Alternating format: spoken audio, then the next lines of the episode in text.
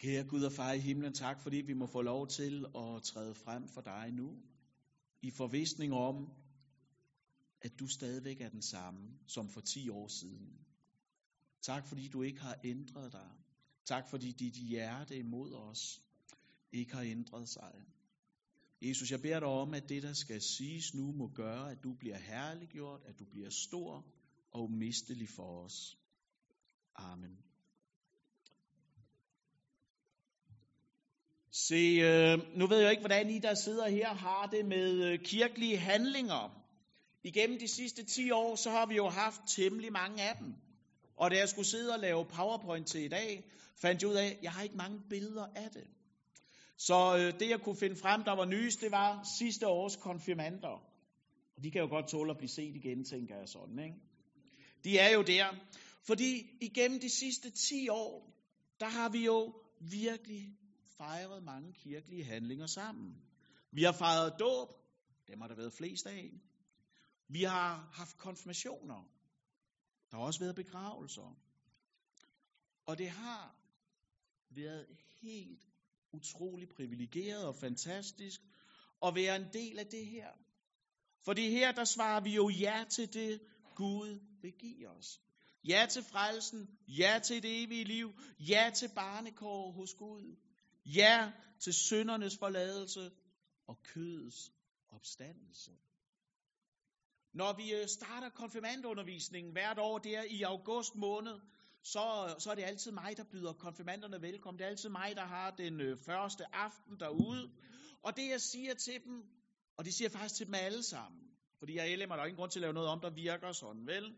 Der siger jeg til dem, at det vi skal igennem nu, det handler ikke om at gøre jer klogere. Det er alt for uambitiøst. Vi holder ikke konfirmationsundervisning bare for at gøre jer klogere. For vi sigter højere. Vi vil gerne putte viden ind i jer. Men vi går primært efter at sætte jeres hjerter i brand for Kristus.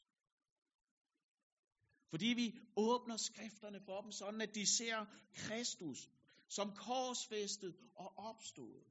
Sådan at når man er færdig med et konfirmationsforløb ud hos os, så har man i den bedste af alle verdener brændende hjerter og tjenende hænder. Og jeg tror ikke, at jeg på noget tidspunkt lige så direkte har sagt det til jer her, der sidder nu og som har kommet i kirken i enten 10 år eller noget mindre. Men jeg håber, det er noget, der har skinnet igennem linjerne. At det er noget, der har været en pulserende understrøm i vores samlinger. At vi proklamerer Kristus. Og det som korsfæstet. Dels for at blive bevaret i troen. For at kunne holde ud og fuldføre løbet og nå målet. Men også for at vinde en mere for Kristus.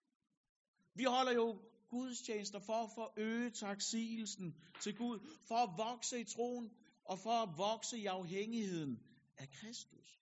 Fordi vi ved, at uden ham, så er der ikke noget håb. Det er kun bag Kristi blod, at vi er sikre og trygge.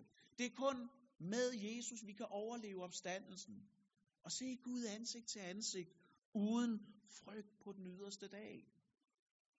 Og derfor så er det, at vi har eksisteret i 10 år for at svare på det helt grundlæggende spørgsmål, der startede reformationen for over 500 år siden, nemlig, hvor finder jeg en nåde i Gud?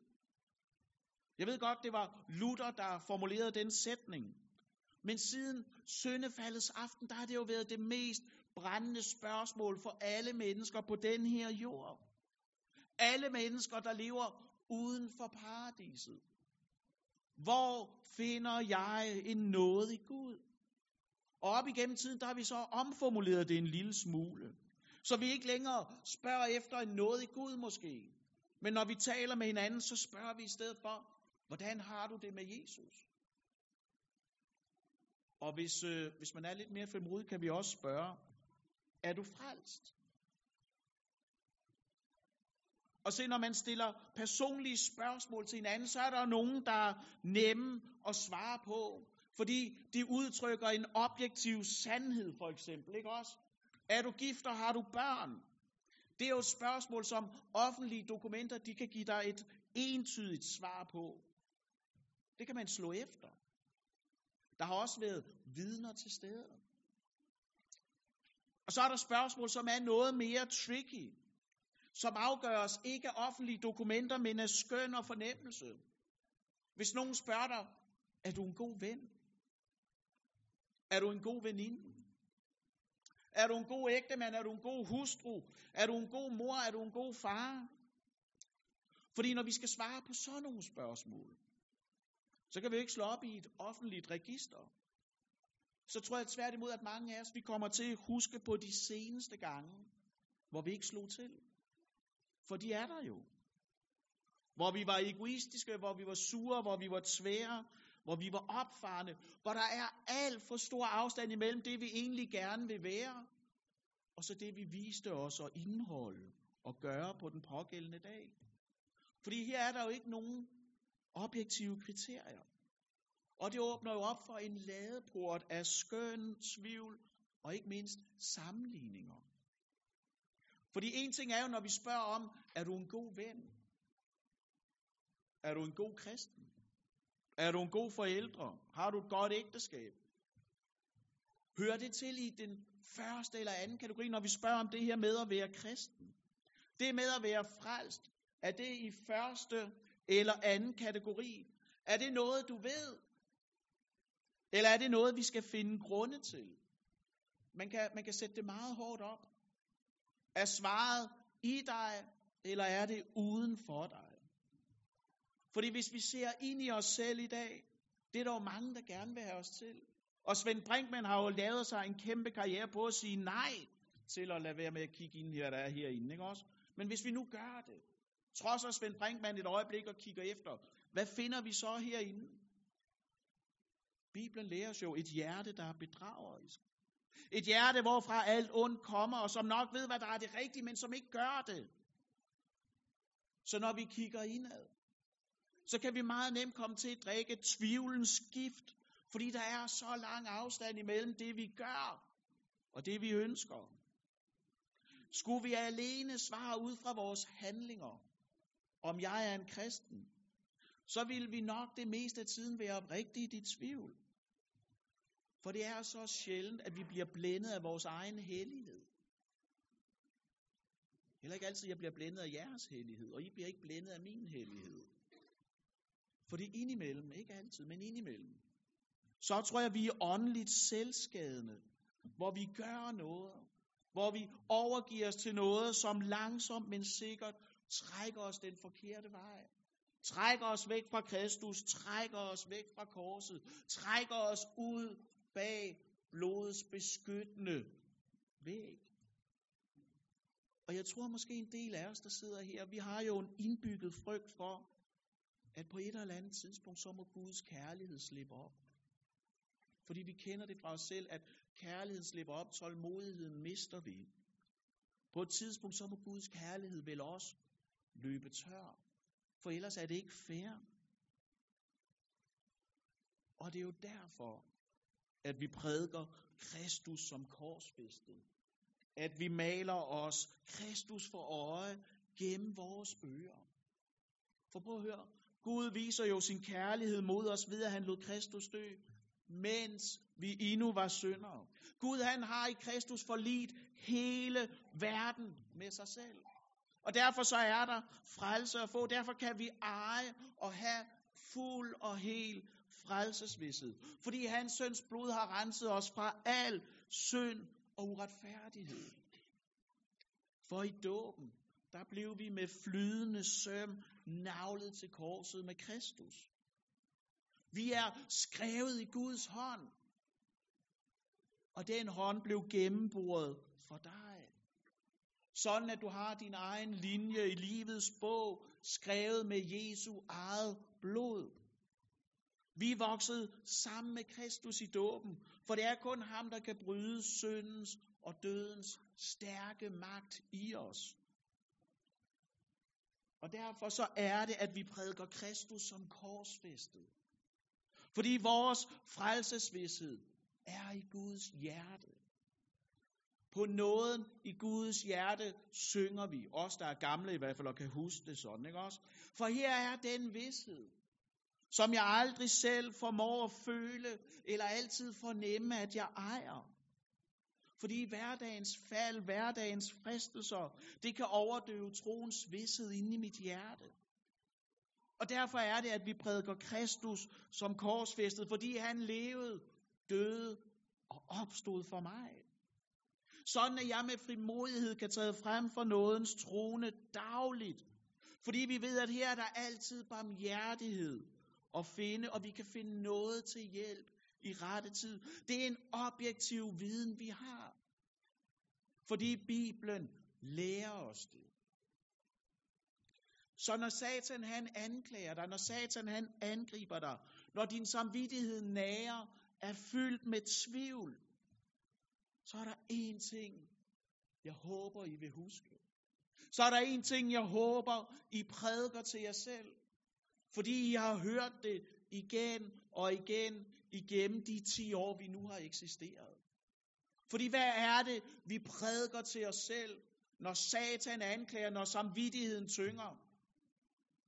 Vi siger, nåden gælder også her. Det er det eneste, der kan give fred. Det er det eneste, der kan give vidshed. Når Satan anklager, når samvittigheden tynger, så prædiker du til dig selv, nåden gælder mig. Jeg er ikke undtaget. Jesus elsker mig. Ikke fordi han skal, men fordi han vil. Og han viste det i handling ved at bløde for mig. Og derfor så synger vi, at der er liv i et blødende lam. Altid og uden undtagelse. Uanset hvor du står hen lige nu. Kigger du hen på det blødende lam, så er der frelse, så er der tilgivelse. Ikke bare for det værste, ikke bare for det, det meste, men for det hele. Lige nu, der er vi stadigvæk så tæt på nytår, at nogen måske stadigvæk har illusionen om, at de kan opfylde deres nytårsforsæt, ikke også? Og når vi har med nytårsforsætter at gøre, så handler det jo typisk om at sætte fokus på ting, som ikke er gode nok, sunde nok, læsende nok, smarte nok, tynde nok. Og vi kan blive ved. Og vi anstrenger os for at nå det mål, vi har sat, og det er fair nok. Men prøv at høre. Kristus er altid nok. Nåden dækker og gælder alt i dit liv. Fra begyndelsen til enden. Du skal ikke affaldssortere dit liv over for Kristus, men give ham det hele. For prøv at høre, nåden gælder dig. Nåden gælder også her. Ind i dit liv gælder dig. For i julen, der blev vi igen mindet om, at Gud er ikke imod os, men med os. Han er ikke fjern, han er ikke apatisk over for os, men han er med os. Og derfor så er der et fantastisk ord i Hebræerbrevet, som jeg gerne vil slutte af med at minde jer om. For Gud har selv sagt, jeg lader dig ikke i stikken, og jeg svigter dig ikke. For Gud er en Gud, der er med os. Nu og hele vejen hjem til det nye Jerusalem. Inkarnationen lærer os jo, at Gud er ikke kun med os midlertidigt, men evigt. Det er i den bevidsthed, at vi har været kirke de seneste 10 år. At vi nåede hertil, hvor vi er i dag, det er et resultat af, at der er mennesker, gode mennesker, der har slibt og slæbt. Og vi kan ikke takke dem nok. Men det er først og fremmest et vidnesbyrd om, at Guds nåde er ikke hørt op. At han har været god og trofast imod os. At han har velsignet os rigt. Og derfor så vil vi også fortsætte med at være menighed og kirke i de år, som ligger forud. De år, som Gud vil give os. Fordi vi ved, at han slipper ikke. Og han svigter ikke. Vi ved ikke, hvad fremtiden rummer. Vi ved ikke, hvad den indeholder for os.